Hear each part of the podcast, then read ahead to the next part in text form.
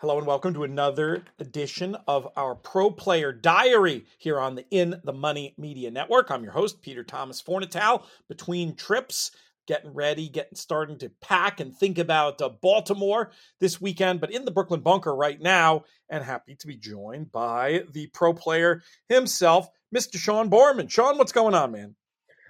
Not much, man. Just uh, had a good workout. Ready to ready to talk some racing now. I like it. How you been feeling? We talked a little bit earlier on some of these shows about, you know, some of the stuff you were dealing with like physically during your funk, which, you know, certainly can contribute to that kind of stuff. Uh, now that you're out of the funk, back exercising, that's got to that's got to help. Yeah, I feel good. I feel really good actually. Um, both phys- physically and mentally. I'm I'm in a better better place, I think. So it's definitely helped. We didn't pause too much on like the emotions around the big win and and you know, I assume you hit your goal. I mean, we talked on an early edition of these shows that you were you were looking to play light and keep it tight and make the kinds of bets where one result could potentially get it all back and and more from the the funky period that you were in at the at the start of these shows. Is that the way that it went down and like just what did that feel like mentally? Um, you know, I didn't get it all back, um, but I probably got you know eighty percent of the way there, I'd say. And it, you know, it felt it felt good. I mean, it took a took a lot of weight off, a lot of pressure off. Um, I mean, it had been a long, seemingly a long time between between hits like that. So it's you know, in, in some respect. It's just nice to know I can still do it. um, you know, I've, I've, historically, I've, I've done very well when I'm sort of backed up against the wall and have to cash tickets. So that's, you know, I've always sort of relied on that history and, and it still seems like it's there, but I'm also pretty tired of having to rely on that history. I'd like to like right. to figure out a, a, better way to make a little more consistent uh, money. That makes sense. Well, I also I love the part of the story that's underrated to me that I made the title of the last episode is that idea about uh, sometimes the best bets are the ones you don't make. The idea that you you didn't get super aggressive despite the possible opportunities and in the end that that saved you a ton of money that in the past you you would have blown through i have to figure that judgment gives you almost as much confidence as the hit itself. Is that exaggeration? No, yeah, I think that's exactly right. I, I, you know, I, I don't know if I've talked to you about sort of my biggest sort of up and down sort of stretch before. I don't know if we've done that personally or on the air. Um, but there was a there was an, an Oaks and Derby weekend years ago um, where it was sort of a very similar situation where I hadn't I hadn't really been losing a lot, but I'd just sort of been treading water for like months, you know, from like the end of the Breeders' Cup period the year prior to that Derby and, you know, through the Keeneland Spring Meet. I just hadn't really made a ton of progress. Um, and so it was, you know, I, I was really anxious to, you know, get a good score and, and go into Derby weekend with a little more capital, a little more enthusiasm. Um, and Thursday, this was before Thursday was an actual named day that week, but it was just you know Thursday. PT. I would pre Thurby. Pre Thurby. Yeah, I would argue the racing back then was better than Thurby is now, but that's another another thing. But there was a, I believe it was like a little turf stake race late in the day that I just crushed. Like a, you know, I won 25 or I think it was about 25,000. Um, and I had a big, strong opinion on the Oaks and, and the Derby that year and was just, you know, had too much money on my vouchers and too much irrational confidence off, you know, one hit in six months. And, you know, I gave 14,000 of it back on Oaks Day. It's the worst day I've ever had. And you know, gave the rest back on Derby Day. Second worst day I've ever had. And it just threw me into a funk, you know. It's just that was you know, Mike Mike had always talked about zero to sixty and earning your way to, to bet big, and and one score doesn't do that. You know, it's got to be a more consistent process. And I didn't go zero to sixty; I went zero to hundred and twenty, and you know had bad opinions and you know gave every penny of it back. Um, so I've always sort of held on to that and and tried to never never do that again. So I, I, actually, when I was sitting here Derby Day betting, I thought back to that, and I was like, you know, it, it, it's real easy to think you have a strong opinion in this race coming up, and and blow too much money when you don't really have that strong opinion. What's happened to you since um, the, the, that weekend? I mean, I get uh, you've had some Hong Kong days. Did you get involved at all last weekend in any of the in any of the domestic stuff? What's what's been your uh, betting life look like? No, I didn't do much. I, I glanced at um, something last weekend. I can't remember what it was. Was there like a Carry? Was it Carry River Belmont or something? They did a. There was a, a mandatory at Gulfstream with those two. Yeah, no, certainly didn't look at that. Yeah, I think I glanced at. at you know, I found a horse actually at Churchill that I liked, but it's it ended up scratching. Um, so I didn't play that. And I, I, think there was something at Belmont I looked at, but I ended up deciding I didn't like it. I didn't like that sequence either, so I didn't. I didn't do that. I've just played. I've just played Hong Kong since then, um, and and didn't didn't really have any success. The, the overnight Sha Tin card was sort of a mess. It started, you know, raining real heavy, and the track got a little funky. Um, where guys, you know, they they they start diving to the outside, especially in the lane. Um, and you, you know, they really start saying the, the jockeys really start telling you by their actions that they the rail's bad. They don't want to be down on that inside rail because it's so wet. And then, you know, I made a bet on a horse and got snapped because one jockey out of the 14 in this race just stayed on the inside and hugged the rail and saved all the ground and still won. So um, sometimes they get a little too cute for their own good, I think. But I, I do think there was a, a, little a little bias there, but it, it, wasn't quite as severe as they seemed to think. But um, no, so that's that's about all. It I've, I've given a little bit of those winnings back, but not much. But I mean, in terms of like the amounts and whatnot, you you kept it pretty you kept it pretty light. You haven't. It doesn't sound like you stepped things up uh, since the the nice day. No, I haven't. I mean, maybe ten percent, um, but but probably not even that much. I mean, I'm, I'm basically staying on the same program, um, just trying to find you know find spots where I think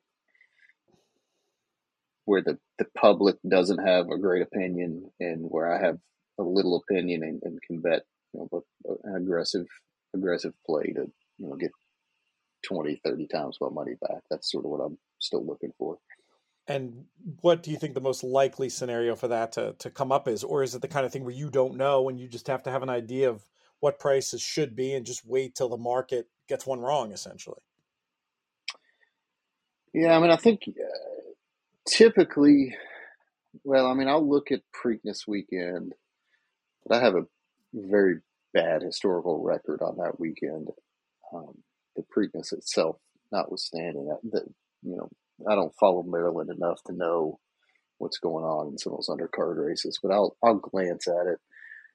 I don't really think the Preakness itself is that intriguing of a betting race this year, so you know, I probably won't do much there. Um, but just in general, you know, I'm just looking for, uh, especially in Hong Kong, um, you know, you can you can get you know ten or twelve to one on on top figure horses over there. So I'm always looking for that. I'm always looking for a horse that is drawn poorly or has a you know one of the lesser regarded jockeys that has talent. Um, because I feel like they sort of underbet those scenarios more than they should. But in terms of like the type of bet I'm looking for, it could be anything. I mean, it could be the, the pick three. It might be a trifecta. Preferably, it's a like a win bet combined with an exacta kill bet, um, just to keep it simple. But you know, that's that's what I like about the the Hong Kong racing so much is you don't really have to get into the super exotics to really score. You can you know you can cash hell, you can cash plenty out of the exacta pool if you if you need to, or the win pool. I mean, you can bet anything you want to to win. Right. Um, so that's that's sort of what I'm looking for right now. When you think about your year going forward from this point, like what, how much do you plan it out in terms of what you're going to be doing, what goals you might have going forward? Like, how how are you going to guess that things are going to start turning from here? You know, I'm this year in particular. I'm probably sort of planning things out more than I typically do, um, just because I know in the fall, uh, you know, the, the project that I've been working on for for Hong Kong is, you know, I'm going to try to get it up and running by next season, which would be September. Um, so I have a sort of a goal that I'm focused on there, and then just you know, Hong Kong's season ends and they take off from like mid July to, to mid September, basically. Um, and so I need to really sort of plan out now the my summers to to just make sure I'm covered financially. I guess would be the right way to put it. So I'm already starting to think, you know, this season's winding down. You know, Saratoga is a natural progression because it starts like the day that Hong Kong ends, essentially. Like the there's almost no overlap. They and then they'll end right as Hong Kong gets back and going. So I'll I'll probably you know finish up this Hong Kong season, get start getting ready for for Saratoga, get my figures and everything up to date, and then just try to play Saratoga as much as I can. Um, and then you know shift back to Hong Kong in in the fall but I do, you know, I do sort of have a, a monetary goal that I need to hit before the fall just to, to get everything going the way I want it to. So I'm, you know, typically I don't plan all that much. I just sort of play as I, you know, I, I mean, there's a general plan, but I, I'm probably planning a lot more this year than the typical. Yeah, I have a few follow ups. What one about the the Hong Kong project for the fall? How much, if at all, do you feel like characterizing that for the for the audience?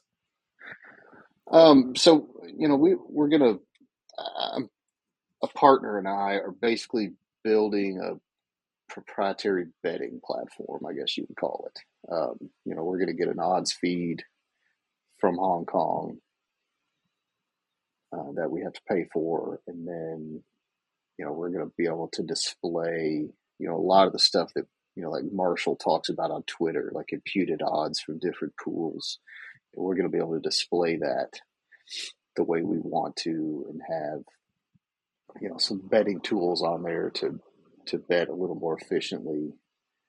Um, it, you know, it's, it's essentially going to be like a proprietary ADW, um, a proprietary betting platform that's going to hook into to the ADW I like to use here in the States. So we'll get, you know, better idea of how horses are being bet through the doubles, you know, if there's any discrepancies between the win pool and the, the price of the doubles, you know, just stuff like that. And, and just give me a little better idea of where to put my money. Yeah. Um, but it's, you know, it's something that for pennies on the dollar, what you could do in the U.S. You know, it's it's much cheaper than than anything like that that you could do in the U.S. and, and it's you know it's doable in Hong Kong, whereas here the cost of the the barrier to entry is just too high cost wise. Due to the that's due to the cost of the data entirely. No, yeah, for the most part. I mean, because you know, it's funny you mentioned that. I was reading an article just this morning in the Wall Street Journal about um, a website called Data Golf, and it's you know golf analytics that two guys started, two brothers. That is, you know, they just started it as their own sort of thing. They were able to get shot by shot data directly from the PGA Tour. It says in the article by using like a like an educational email address. So you know, I'm sure they said, you know, we're students, which I think they were at the time. We want to do some research on your data, and they were able to get it. for free, seemingly. And now, like the site has become like a major driver of golf betting markets, of, of you know golf analytics, and that's what could be possible. Hello, Equibase. That's what could be possible if you didn't have to spend ten or fifteen thousand dollars just to get the data and the programming and everything, you know, that we have to go through. So, you know, that's a major hurdle for a lot of people. And it's just, you know, it's funny you mentioned that after I'd read that just today. I, I was sitting there reading it. I was thinking, Jesus, like, you know, this industry is so behind on this stuff. I know. Um, I mean, it's, it's I, just, I it's just sad.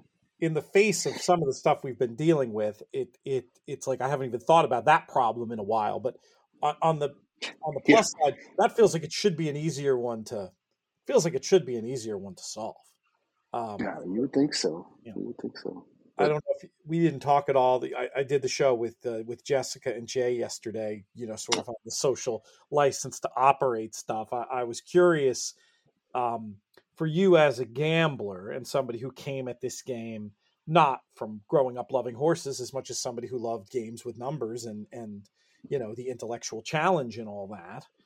Uh, what what do you make of horse racing's marketing problem slash legitimate, um, you know, just mistake after mistake? It seems like when trying to communicate what with what this sport is really all about to the to the general public. Like, do you, do you, what's your reaction to all this stuff? Um, you know, it's I'm really sort of disgusted by it, by the, the state of the industry in this country. Um, you know, my shift to Hong Kong was primarily financial and, and opportunity based, but I'd be lying if I didn't say that I I don't I don't feel as bad supporting their product as I do supporting the product of this country. Um, I don't you know, you mentioned on that show, you know, Perrin's music teacher yep. and, and having to explain to Perrin, you know, what was going on. And, you know, I don't really want to have to have that conversation with my, my girls. I mean, I will someday. I'm sure they'll be watching the race with me and a horse will go down and it'll happen. But, you know, it's, it's just such a poorly run industry um, that it just it, I don't I don't feel good as a person supporting it that much anymore. To be, I mean, that, and that's just you know I was thinking about this yesterday. I was driving Maggie to swimming, listening to that pod, and you know Jessica and Jay were you know talking about all the everything good in their life had come from racing, and I I was just thinking to myself like I I can't legitimately say that. Right. I mean, well, you it. I can't. What's that? You come at it so differently, and you know we've had this conversation in a group chat with with Jake and Jonathan, where the three of us are you know lamenting the state of the game and talking about it like something we love and you're you're much more objective and dispassionate which i think is actually a good thing for having this conversation because i think you can be we're so subjective right like we you know, I try to be objective, but I love racing, and that's going to color my opinions and my takes on these things. Uh, you know, and I'm cynical enough, but we bring you in, and it's it's it's. I think it's a. Re, I think it's actually really interesting to hear your take, but precisely for that reason. Yeah, I mean, I you know, I I was thinking yesterday, like I can't, you know, when I'm done with this, I don't I don't imagine other than you know, maybe Derby weekend that I'll even think about it. It it's just not, you know, I, I, when I'm done, I'm going to be done. It's it's not something that's going to be in my life forever. And and quite frankly, I look forward to the time that it's not in my life. Um, just because there's so many other things that I'm interested in that I'd like to do that I haven't been able to do. You know, spending all these hours doing this. So you know, it's a, it's a, you know, I'm not saying I, I, I want the industry to fail by any stretch. I, I certainly don't, and I see the good in it. But for me personally, it's just not. It's not a love passion thing. It's just a monetary thing, and right. um, you know, it's it's just there's only so long that you can sit there and say, well, this needs to happen and this needs to happen and this needs to happen, and it never happens. In fact, a lot of times the opposite happens, and it's just like, well, why am I? Why should I continue to support this? Um, so you know that's that's about that's where I am. No, I get it. I I mean it's a, it's an important perspective, and it's I'll also point out th- from an industry point of view. You know, some people who are like in the total horse loving, you know, industry loving camp might be like sh- shook by by what you're by the words that you're saying or think that you're cynical or whatever but the reality is that horse racing as a sport as an end the industry has made an unbelievable amount of money off of you. Like the way it works in this country specifically, you know, you, the type of customer you are, I mean, to me, should be of of paramount importance, despite the, any lack of sentimental connection to the pursuits itself, because you're you're the guy funding the whole operation, and and you know, it just doesn't seem like if they're not listening to to to people like me and and Jay and, and Jessica with our, you know, positions within the industry, they're certainly not looking to hear from people like you.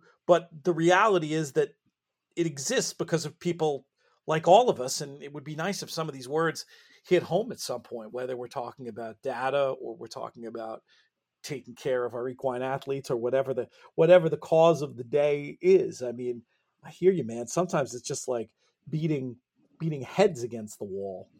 So we're going to have to continue this conversation. I have to go to the car to move it. I'm going to leave this part in. Sean, I'm going to take my microphone with me. There may be some weird ambient noise sitting out there in the car, but I'm going to call you back in a minute. And for listeners, it's going to be like it didn't even happen. It's going to be like two seconds. Beautiful. There we go. Just like that. We've made the switch. I'm sitting here double parked on uh, Lincoln in Park Slope. This reminds me of the bad old days early on in the podcast where I would occasionally have to do the shows from the parking lot at the Key Food. The Key Food is gone, uh, condos now.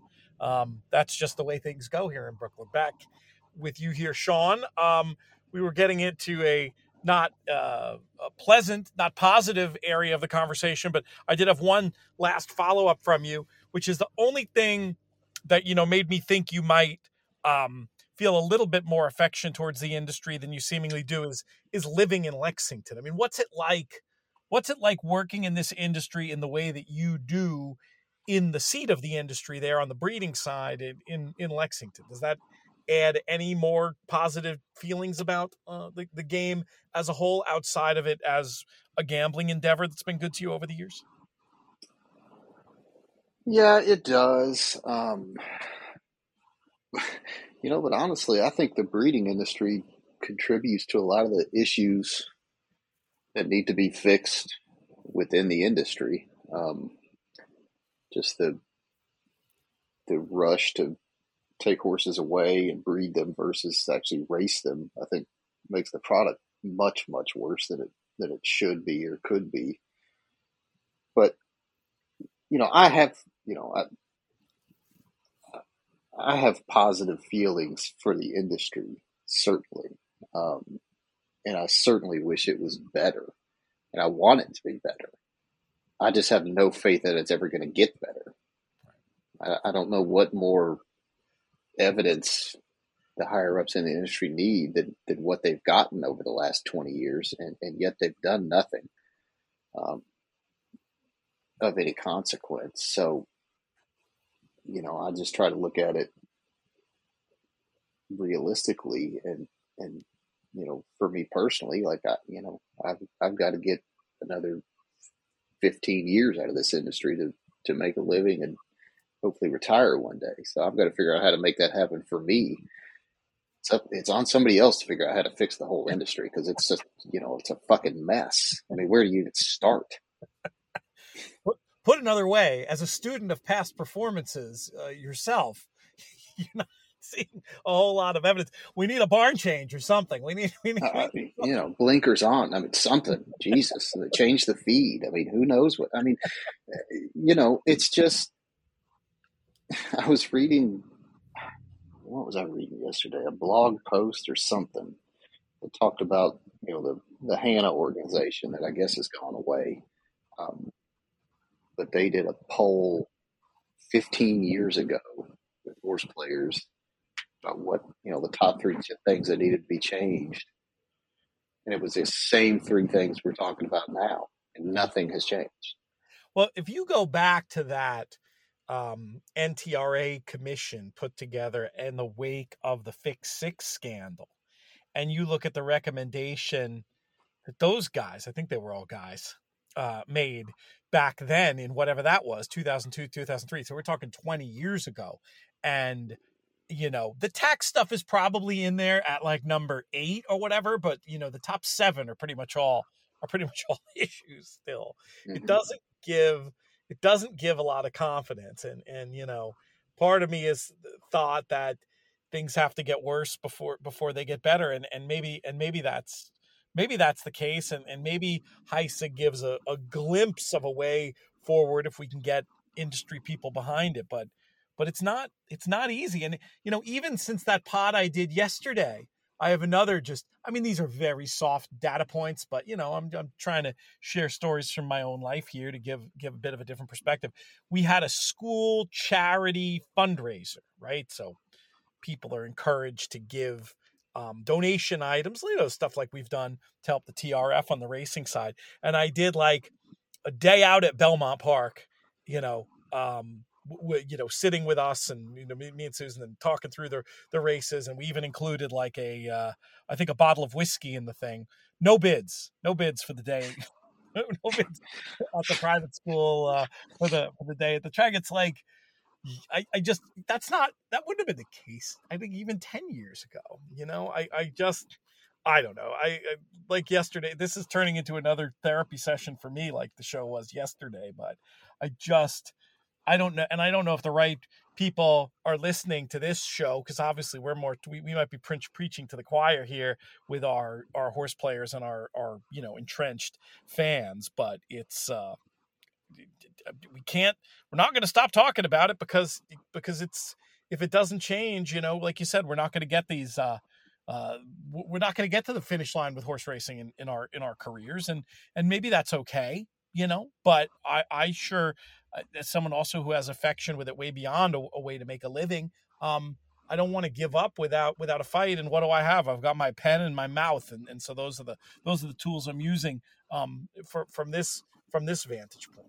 I mean, like when you look at somebody like me, I mean, do you just think like I'm an idiot who should be using these using these skills in other in other ways, or do you have some sympathy for the idea that I've tried to make a life in horse racing?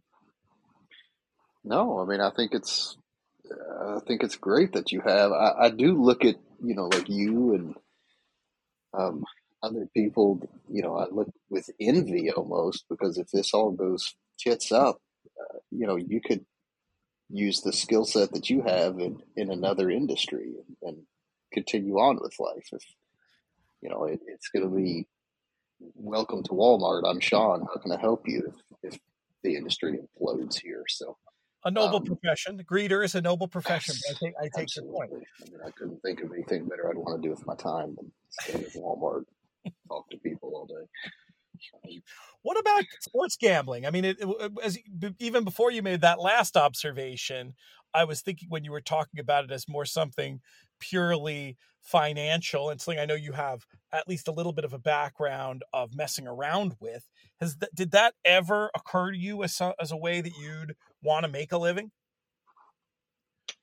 I mean, I've certainly thought about it, but you know, the little bit that I've sort of researched and just paid attention, I, I sort of see that side of the gambling industry very quickly moving more towards racing than the opposite. You know, I, I think takeout's going to just continue to increase on sports betting than than the opposite. I think you know, I have I have no desire to have you know 50 accounts going and have to juggle where you get your money down and, and do all that nonsense.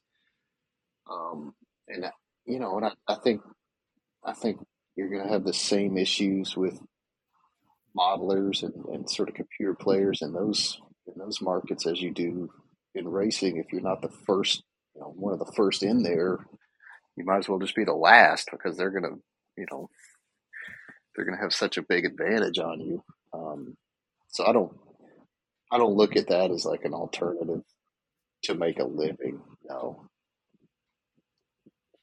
there'd have to I would be. just, you know, I would just have to completely sort of reinvent myself if if, if I had to, I, you know, because I, you know, I, not having a work history in 20 years, not having a college degree, it, would be very hard for me to just go say, "Hey, hire me to do this." So I would just have to figure out something else. Um, would you ever? Would you ever cross over to the quote unquote dark side and work for a team? There's a lot of stories of horse players doing that now. I mean, of course I would. If I had to, if it was between working for a computer team or, or and providing for my family, I'd, of course I would. Yeah. Like I don't, you know, the computer teams. I don't like all the advantages they have, and it's certainly not a fair marketplace, and it's not a healthy marketplace. But I don't think they should not be in the pools. I mean, they're not you know, an evil entity. They just they're catered to too much. Right. They didn't, you know, the the industry didn't have the foresight to to think what they could do when given all the advantages they've been given. You know, which isn't surprising. I mean, the industry didn't have the foresight to price their export signal well enough to, you know, they they, they haven't the same old thing. It's just a it's just a shittily it, it's a poorly run industry. I mean, they just you know they they take one dollar today and sacrifice five dollars down the road. That's just the way it is. Uh, but yeah, I would certainly I would certainly work for a computer team. Hard to argue with that.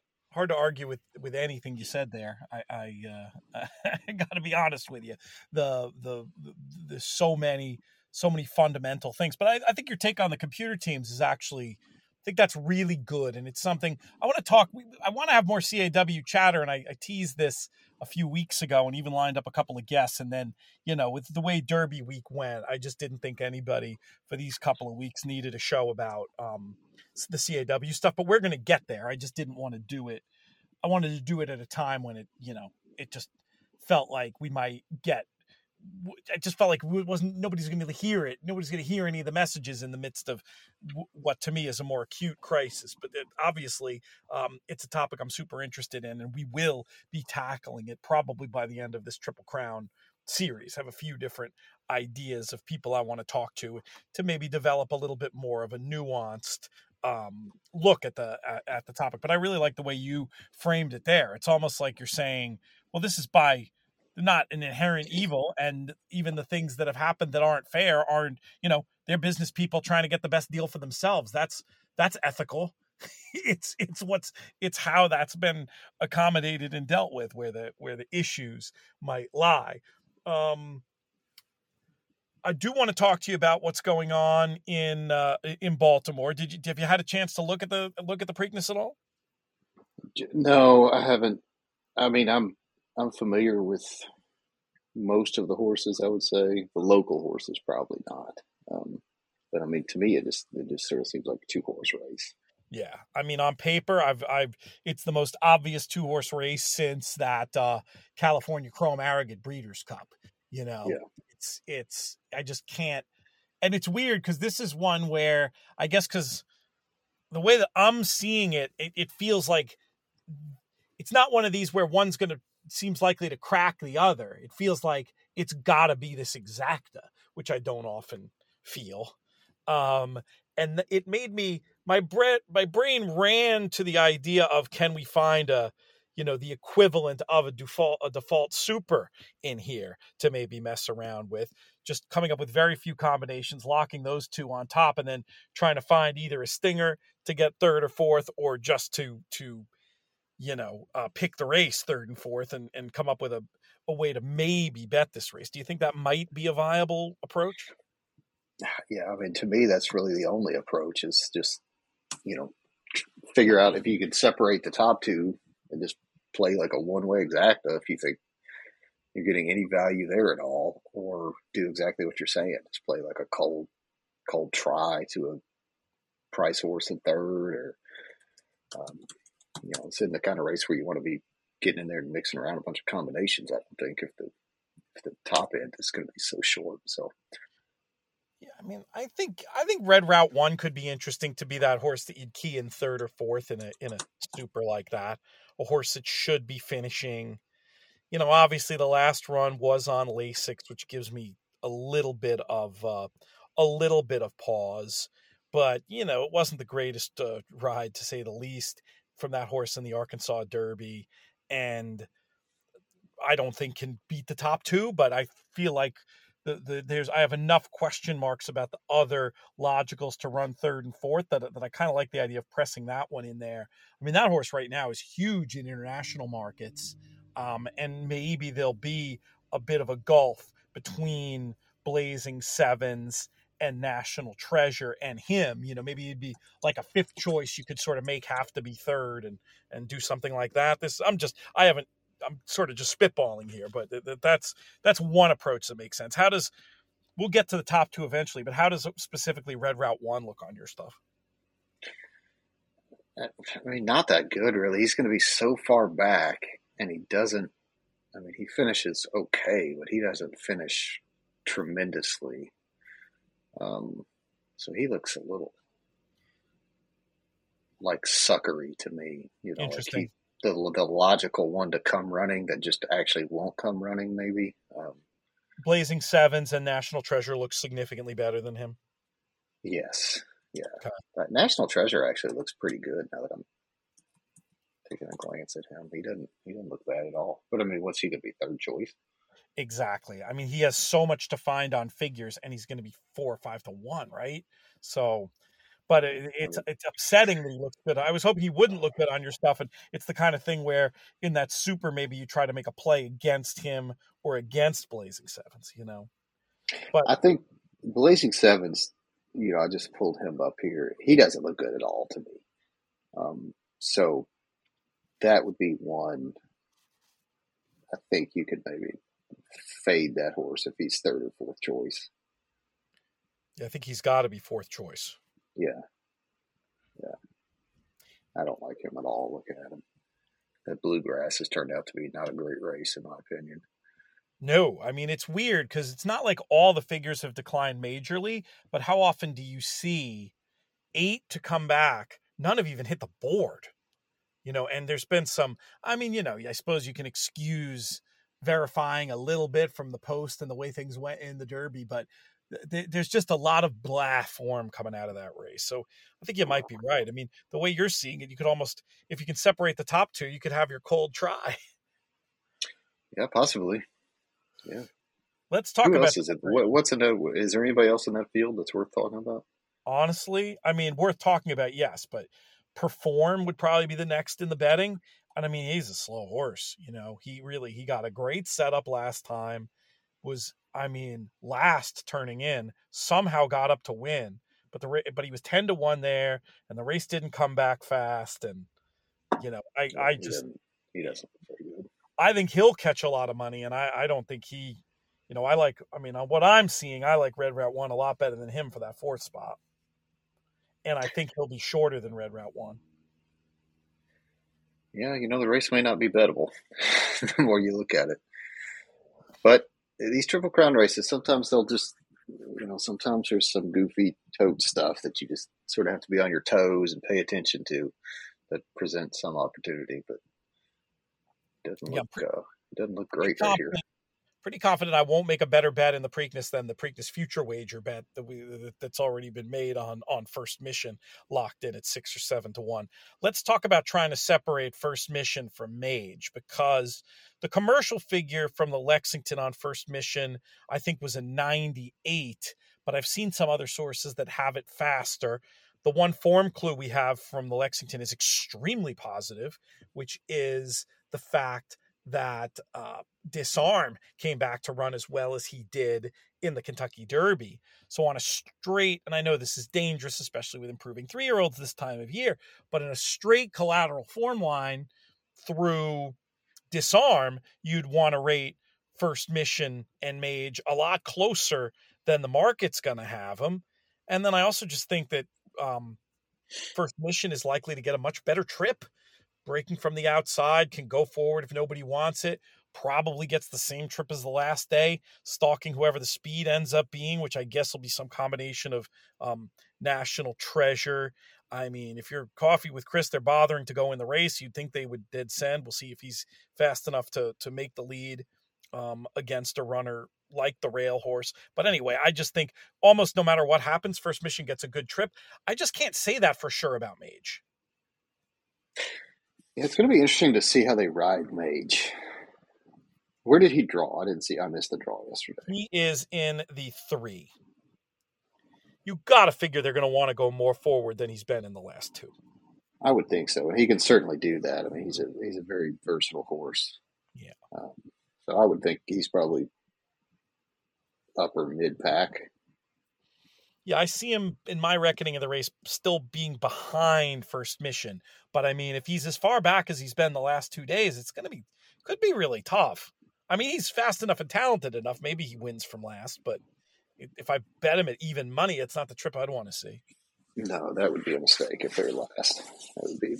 I mean, if they're last behind Red Route One and uh, perform, they've made a, a, tremendous mistake. That would be just awful.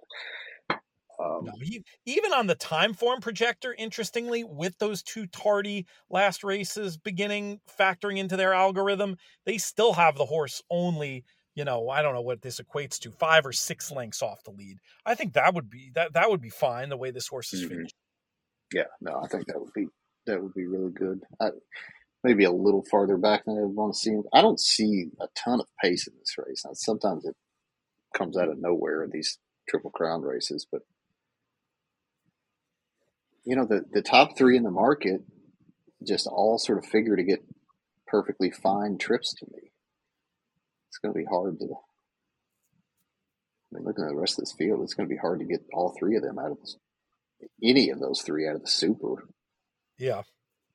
Um, but separating them, I mean, I think National Treasure is a cut below those other two. Separating First Mission and Mage is, I would lean Mage just a little but it's sort of close. And then we got to obviously. So I want to ask you about this. Are you saying you'd lean mage even with the idea? I'll just guess, but I'm thinking it's mage even money and first mission two to one, five to two. You'd still want a little bit. You don't think that's enough value to sort of tilt your play towards the second. I mean, I think Mage is the most likely winner, but I'm still picking First Mission because I'm pretty sure he'll be better value. Yeah, um, I think if Mage is even money and First Mission is two to one, that's probably too close. I think Mage is better than First Mission on my stuff. Yeah. Um, what did you have the figure I, for First Mission in the Lex? I gave him a hundred. You know, it's funny. I, this is where you know my sort of internal stuff is the real separator because I have them running the same figure. I, I have them both running a hundred, um, but Mage did it a little more efficiently and finished better. And um, First Mission did it, you know, less efficiently and, and didn't finish as well. So, um, but you know, First Mission only started three times and, and ran much better on my stuff without Lasix. So he could jump forward again. I don't know. It's very close. It's it's just it's very close, and I I don't anticipate actually making a play in here the more we sit here and hash it out. No, I mean it's it's definitely hard unless there's something just very strange that happens um, in the in the markets. But you know, we've seen that in triple crown races before. I mean, just remember this race last year. Granted, it was rich strike effect to to the to the hoop, but I mean, there were a couple of horses that had no business taking money going off at at all, take going off at single digit odds. Um, so yeah, I mean, if first mission somehow ends up three to one instead, I'd be okay just taking that shot. Or honestly, if Mage somehow ends up six to five, I can't imagine he will. But if he did, I I could I could see you know getting getting involved in that in that direction as well. But yeah, from here it's not a strong play other than just sitting on the previously advised six to one. Yeah, I mean, I'd like to have that bet at this point. Not, not nothing too bad. Um, you were on the Monster Pod, weren't you? Did you did you make a? You, we, we must have made a bet for you in the in the future pool. Do you have anything alive here? No, I think I I think I ended up going with Angel of Empire. Oh, okay. Well, it made sense. I was watching yeah. that tape again. That, that the more I thought about it, it, it didn't make a ton of sense. Unless he won the Derby, he wasn't ever going to run here. But right. well, I also fair. didn't have a whole lot of time to think about it. don't ever bet these future you? things. So. He didn't prep you for that one. He he asked you on the spot. No, I mean he prepped me twenty minutes beforehand, maybe, and oh. I didn't sit there for twenty minutes thinking about the previous future bet because up until he prepped me, I didn't even know it existed. So, well, that was the point. That was the point. The out there. Um, what how does how does Angel of Empire look going forward on your stuff? Just watching the tape again, it was one of those where you know live I never thought live I never thought he was winning, but like watching the tape, there was a moment where maybe he was. You know, he really ran pretty well. Yeah, he did run. He did run well. Um, I I think he looks pretty pretty good going forward. He's you know his his internal fractions went up by let's see, three links and five or six links, and he still finished the same. Ran a you know ran his best figure. Um, I think he looks. I think he looks really good. I would like to see a little more tactical speed. You know, at some point as he continues to progress, um, which I think is possible. The way his sort of internals are, are increasing. Um, but yeah, he looks he looks he looks pretty damn good to me. Have you looked legitimate at, Travers horse? Yeah, have you looked if they're taught what they're talking about for him? I could I can check while we're talking. I'm actually parallel parking while doing a podcast. I never this is new for me, so if I sound a little distracted, that's because I am. But I'm a professional, and I think I can fake it. But have do you have any idea what his next target will be? I don't. I just sort of assume it's the Travers. I mean, there's probably something in between. Um, but I would say that's the, the long term, well, the mid term goal. And then and with a horse like that, you've got to be thinking classic, right? Yeah, for sure. Let me see. Let me see if there's any chatter about the Belmont, or if that's one of these horses for whom the uh, the, the distance might be uh, disqualifying for something for something like that. Does he look? Does he look on your stuff like one who will stretch out? Who? Angel? Who? Angel. Yeah, I think he looks fine. Yeah. He just ran his best race at ten, so I don't know. I don't know why he wouldn't.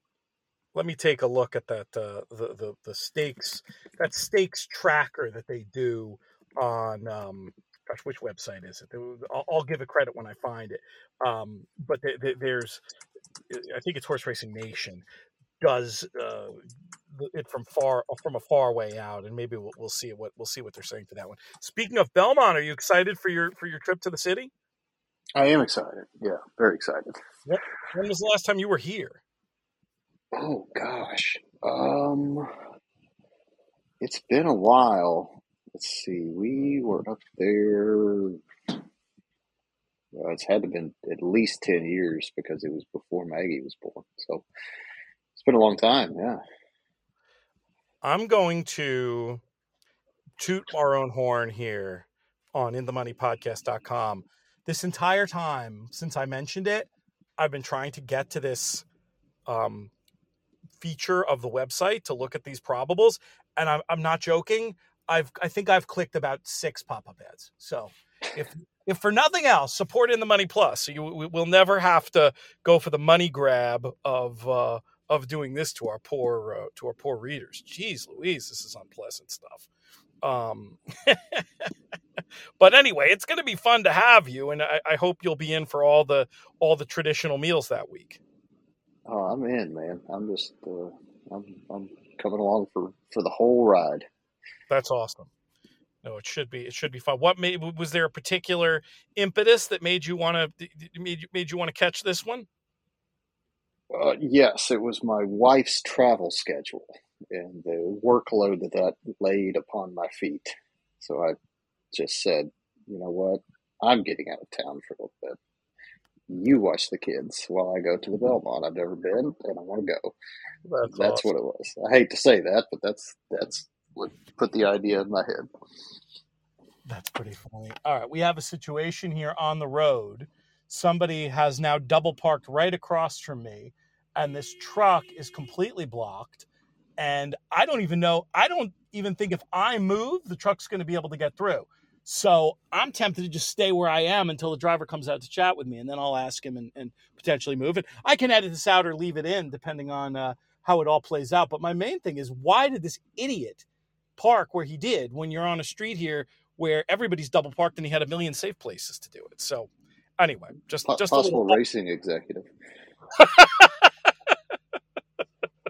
right now belmont probables listed as mage Arcangelo kings barnes sun thunder Tapit Trice and confidence game how much as a fan are you hoping mage wins on saturday so you can uh, have a chance to see a triple crown for your, your trip to the big apple Oh, yeah, I didn't even think about that. Yeah, absolutely. That would be awesome. Yeah So we, I, I, uh, uh, the only time I attempted the Belmont was when Funny Cide was going for it, and I Oh, ended up were- not going, uh, not oh, going to the race.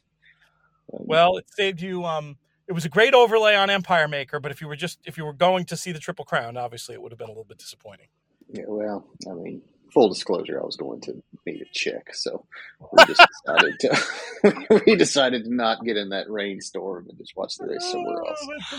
Oh, that's very, very funny. Uh, all right. Well, I got to deal with this guy, I think, because he's not coming to me. I don't know what's going on here on the street, Sean, but I feel like we've covered a fair amount of ground on today's show. Was there anything you definitely wanted to get into that we can? I, I should call you back after I uh, get myself out of this jackpot, or, or, or what are you thinking?